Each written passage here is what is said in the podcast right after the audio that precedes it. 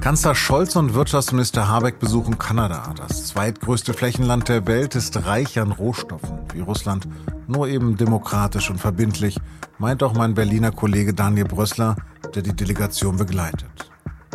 Sie hören auf den Punkt, den Nachrichtenpodcast der Süddeutschen Zeitung. Am Mikro ist Lars Langenau. Herzlich willkommen. Schön, dass Sie dabei sind. Wäre Twitter meine einzige Nachrichtenquelle, würde ich denken, der größte Aufreger des Kanada-Besuchs von Olaf Scholz und Robert Habeck sind die fehlenden Corona-Schutzmasken im Regierungsflieger nach Montreal. Nun ja, im Gegensatz zu normalen Fliegern besteht bei Flügen der Luftwaffe keine Maskenpflicht, aber alle 80 Teilnehmer der Delegation mussten einen negativen PCR-Test vorlegen. Der viel wichtigere Aspekt der Reise ist aber natürlich die Suche nach Energiealternativen. Besonders der grüne Wirtschaftsminister hat sich da seit Beginn des russischen Angriffskriegs auf die Ukraine als Weltreisender hervorgetan. Jetzt weilt Habeck gerade mit Olaf Scholz und einer deutschen Wirtschaftsdelegation in Kanada. Und da hat der Kanzler gesagt, Russland ist kein zuverlässiger Geschäftspartner mehr. Es hat äh, überall in Europa die Gaslieferung reduziert, immer wieder mit dem Hinweis auf technische Gründe, die niemals vorgelegen haben. Und deshalb ist es wichtig, dass wir nicht in Putins Falle tappen und zusammenhalten und zusammenstehen. Frühere Regierungschefs aus Deutschland war Kanada immer nur eine Stippvisite auf dem Weg in die USA wert. Nun nehmen sich Scholz und Habeck drei Tage Zeit für ihren Besuch. Der Krieg macht das riesige Land plötzlich auch für die deutsche Industrie äußerst interessant. Denn fast alle Rohstoffe, die Russland hat, hat auch Kanada. Nur ist es eben sehr weit weg. Und so galt die Lieferung etwa von Flüssiggas bislang als unwirtschaftlich. Doch angesichts der immens hohen Gaspreise könnte sich das nun vielleicht doch lohnen. Darüber habe ich mit meinem Kollegen Daniel Brössler heute gegen 6 Uhr der Zeit in Montreal gesprochen.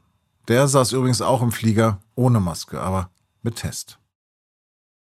Daniel, du nimmst an vielen, aber nicht an allen Auslandsreisen des Kanzlers teil. Was macht diesen Besuch in Kanada so besonders? Ja, der ist schon speziell. Erstens, weil er so lang ist. Der Kanzler versucht ja immer, seine Reisen kurz zu halten. Wenn es geht, dann geht es morgens hin und abends zurück. Und selbst bei langen Reisen wird das alles sehr knapp gehalten. Jetzt ist es eine drei Tage lange Reise. Wir besuchen verschiedene Orte in Kanada. Außerdem wird er begleitet vom Wirtschaftsminister und Vizekanzler Habeck, eine große Wirtschaftsdelegation. Also da soll schon ausgedrückt werden, wir nehmen Kanada sehr, sehr ernst, sehr, sehr wichtig. Es kommt auch an. Gestern hat der kanadische Premierminister ausdrücklich äh, gelobt bei einem Toast, beim Abendessen, dass äh, der Kanzler nicht einfach nur auf dem Weg nach Washington oder auf dem Rückweg von Washington mal in Kanada vorbeischaut, sondern Kanada richtig besucht. Das ist schon ein Besuch, der ausdrücken soll, wir sehen Kanada als ganz, ganz engen Partner in dieser schwierigen Welt heute. Das ist ja ein riesiges Land, aber wie war denn die wirtschaftliche Zusammenarbeit zwischen Deutschland und Kanada bislang? Das war schon ein sehr wichtiger Wirtschaftspartner. Kanada ist ja eben ein riesiges Land und auch ein ressourcenreiches Land, wirtschaftlich zwar nicht so bedeutend wie die USA, aber doch eben ein sehr wichtiger Partner. Aber es soll eben deutlich ausgebaut werden. Der Kanzler hat das so gesagt, Kanada ist eigentlich von seinen Ressourcen her wie Russland, nur ist es eben eine Demokratie. Und deshalb soll Kanada eben äh, helfen, das auszugleichen, was durch den äh, Krieg in der Ukraine und äh, durch das Kappen der Verbindungen nach Russland äh, wegfällt. Du fliegst auch noch weiter weg innerhalb des Landes. Was schaut ihr euch denn da an? Im Grunde fliegen wir so ein bisschen wieder zurück Richtung Europa, nämlich nach Neufundland, sehr weit hoch in den Norden.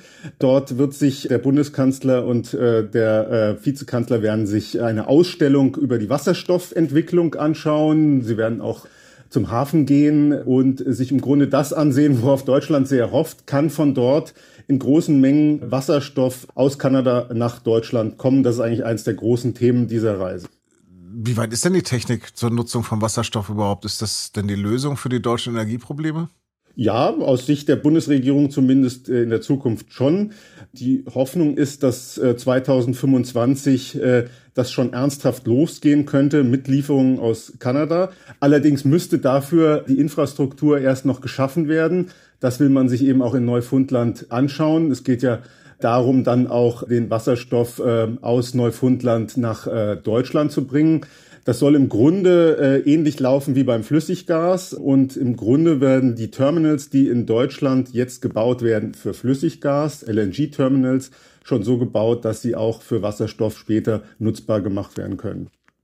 Genau, du sprichst es selbst an. Es geht auch um den Bezug von Flüssiggas. Gehört das aber nicht zu den fossilen Brennstoffen, von denen die Ampel eigentlich weg will? Ja, das ist ja auch das ganz große Thema hier in Kanada, weil Kanada will eigentlich auch, Kanada ist ein riesiger Produzent äh, von fossilen Brennstoffen, e, riesiger Exporteur davon, von Öl und Gas, will aber eigentlich weg davon, will äh, zu sauberer Energie kommen, zu Wasserstoff eben. Und äh, das spielt hier eine riesige Rolle. Die sagen, okay, ihr seid jetzt interessiert an Flüssiggas aus Kanada. Das ist eigentlich nicht das, wo wir unsere Zukunft sehen. Aber wenn ihr auch sagt, dass das für euch jetzt nur in der Not ein Übergang ist, äh, dann können wir darüber eventuell reden. Bislang hieß es, dass Flüssiggaslieferungen über den Atlantik unrentabel seien. Nun will Trudeau das prüfen. Wie geht denn das überhaupt technisch? Unrentabel war es einfach, äh, weil Gas sehr viel billiger war. Nun ist Gas sehr viel teurer. Das heißt, es wird interessanter, sich das nochmal anzuschauen. Das große Problem ist, die Förderstätten in Kanada sind eigentlich im Westen des Landes und eigentlich exportiert Kanada sein Gas hauptsächlich über Pipeline-Netze. Jetzt muss man eben schauen, äh, dass man äh, neue Förderstätten eventuell nutzt, auch mit der umstrittenen Technologie des Fracking, die dann näher an der Ostküste liegen und von dort, da müsste man dann, es gibt bisher nur sehr kleine Kapazitäten äh, zum Export von Flüssiggas aus Kanada. Das müsste also aufgebaut werden. Das kostet sehr viel Geld. Uh, und auch innerhalb Kanadas würde es wahrscheinlich neue Pipeline-Verbindungen erfordern. Also die Investitionen sind riesig. Aber die deutschen Besucher hier haben schon versucht zu überzeugen, dass sich das lohnen würde. Aber dazu gibt es auch in Kanada Kritik. Warum? Es gibt auch in Kanada Kritik, weil erstens äh, das, worüber wir schon sprachen, dass äh, eigentlich Kanada einen Konsens hat, äh, eher wegzuwollen von den fossilen Energieträgern. Und äh, zum anderen, äh, weil auch in Kanada die Technologie des Fracking sehr umstritten ist. Dort, wo das Gas gefördert werden soll, dort ist, hält sich die Begeisterung sehr in Grenzen. Man muss auch wissen, dass äh, in Kanada äh, selbst äh, wenig dieser fossilen Energieträger genutzt werden, weil eben äh, erneuerbare Energien wie Wasser genutzt werden. Und da gibt es natürlich Kritik, dass man umweltschädliche Energieträger fördert, obwohl man sie selber eigentlich gar nicht braucht. In eurer Delegation sind doch Chefs von VW und Mercedes-Benz dabei. Was wollen die denn von Trudeau?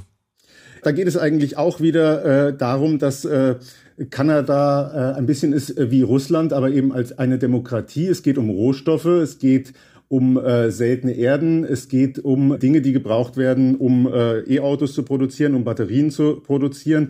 Da äh, soll eine Absichtserklärung unterzeichnet werden, weil man eben auch hier diversifizieren will und solche wichtigen Rohstoffe nicht nur aus Russland und China importieren will, weil man sich da eben nicht mehr so abhängig machen will. Und Kanada wäre eben ein sehr verlässlicher Lieferant. Du hast es gerade gesagt, Absichtserklärung. Was wäre denn das beste Ergebnis, mit dem Scholz, Habeck und die deutschen Wirtschaftsvertreter nach Hause fahren könnten? Ja, ich glaube, das Ergebnis, das gibt es eigentlich schon und das steckt nicht so sehr in diesen Absichtserklärungen, sondern wirklich darin, dass die kanadische Seite gezeigt hat, dass sie diesen Besuch wirklich äh, zu schätzen weiß, dass sie, wie es Trudeau selber gesagt hat, wo immer sie kann, helfen will. Also die Partnerschaft soll ausgebaut werden und es ist eigentlich schon ein bisschen mehr, als man erwartet hatte, dass Trudeau zumindest gesagt hat beim LNG-Gas, wo man sehr zurückhaltend war in Kanada bisher, dass man sich jetzt zumindest anschauen will, ob das nicht doch wirtschaftlich sein könnte. Daniel, herzlichen Dank. Sehr gern. Vielleicht sind Sie im Gespräch auch darüber gestolpert, wie weit die Technologie bei der Nutzung von Wasserstoff ist. Ich habe Ihnen dazu in den Show Notes ein aktuelles Lexikon aus unserer Wissenschaftsredaktion verlinkt, falls Sie das näher interessieren sollte.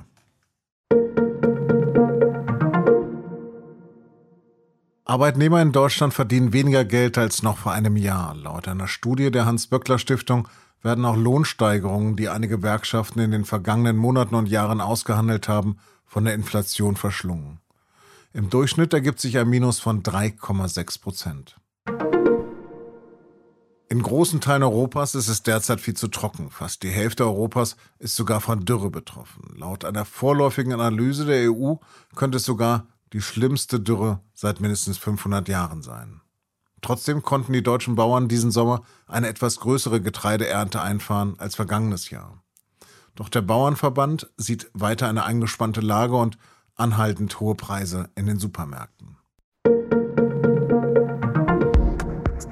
Sieben US-Präsidenten hat der Immunologe Antonio Fauci beraten. Aber in der Corona-Pandemie wurde er dann zum Feindbild von Donald Trump.